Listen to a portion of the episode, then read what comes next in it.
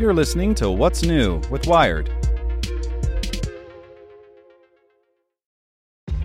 This episode is brought to you by ShipStation.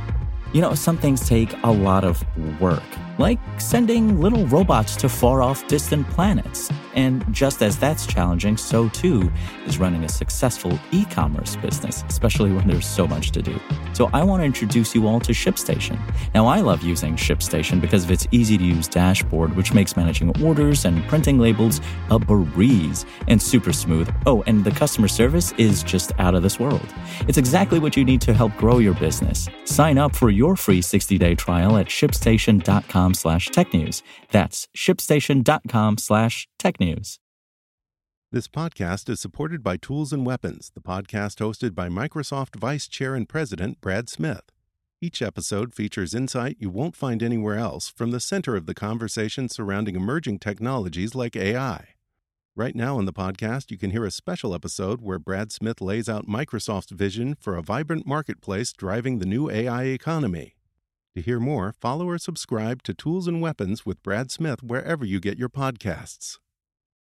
It's Tuesday, October 24th. I'm Zeke Robison. Today, how history says the 1918 flu killed the young and healthy. These bones say otherwise. A study of bones held in a Cleveland museum reveals a new side to the pandemic story and a new way to think about pandemics to come. Make sure to listen to the end to find out what other Wired podcasts you can check out today. In the last hard days of World War I, just two weeks before world powers agreed to an armistice, a doctor wrote a letter to a friend. The doctor was stationed at the U.S. Army's Camp Devens west of Boston, a base packed with 45,000 soldiers preparing to ship out for the battlefields of France. A fast moving fatal pneumonia had infiltrated the base, and the ward he supervised was packed full of desperately sick men. Two hours after admission, they have the mahogany spots over the cheekbones, and a few hours later, you can begin to see the cyanosis extending from their ears and spreading all over their face, he wrote to a fellow physician. It is only a matter of a few hours until death comes, and it is simply a struggle for air until they suffocate. It is horrible. No one knew what was slaughtering the men, killing 100 a day just at Devens and more than 57,000 by the time the last military companies were demobilized in 1919. It took years to understand that the illness was the roaring return of a mild flu that had sprung up in Kansas the year before and traveled to Europe with the earliest U.S. deployments, a crushing second wave that would sweep the world. The death toll of the Spanish flu, which did not arise in Spain but was covered in its newspapers because they had no wartime censorship, counted at least 50 million people, many times the recorded deaths from COVID 19. Amid that toll, the account of its assaults on Camp Devens has always stood out, not just for the dread it embodies, but also for the victims it describes. It is assumed in medicine that infectious outbreaks preferentially kill the very old and the very young, a curve that looks like a U when you plot ages and deaths together. But the mortality curve of the 1918 flu was a W, with a middle peak of people between 20 and 40, young and healthy, as the Devens military recruits would have been. Ever since, the narrative of the 1918 flu has been that it was a unique killer, taking down all ages no matter the state of their health, and mysteriously most lethal to people whose immune systems were most robust. Now, though, an analysis of skeletons of people who died in 1918 shows that story may not be correct. Their bones retain evidence of underlying frailty from other infections or malnutrition. That finding could both rewrite the history of 1918 and affect how we plan for pandemics to come.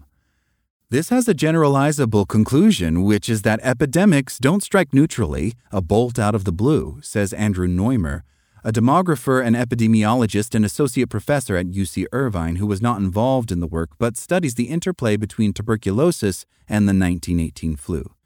They strike differentially, and people who are worse off at the beginning are going to be even worse off at the far end.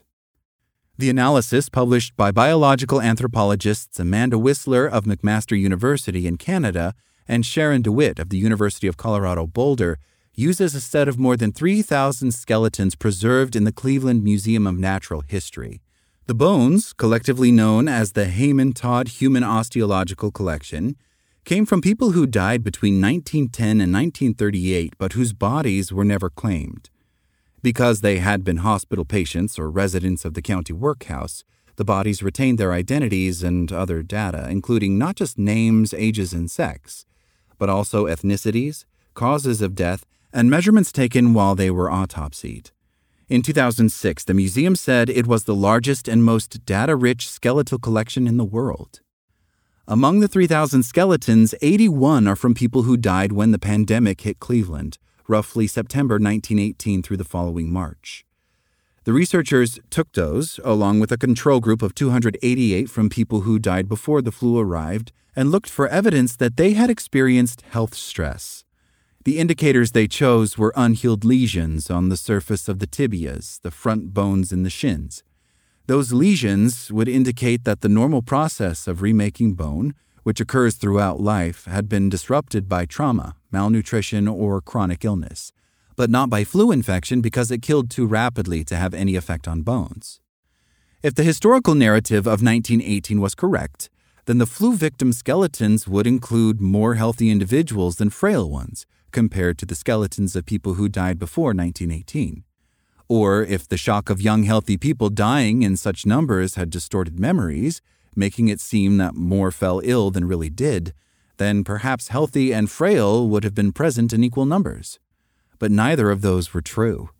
The bones showed that during the seven months the flu visited Cleveland, people of any age who had visible signs of frailty were 2.7 times more likely to die.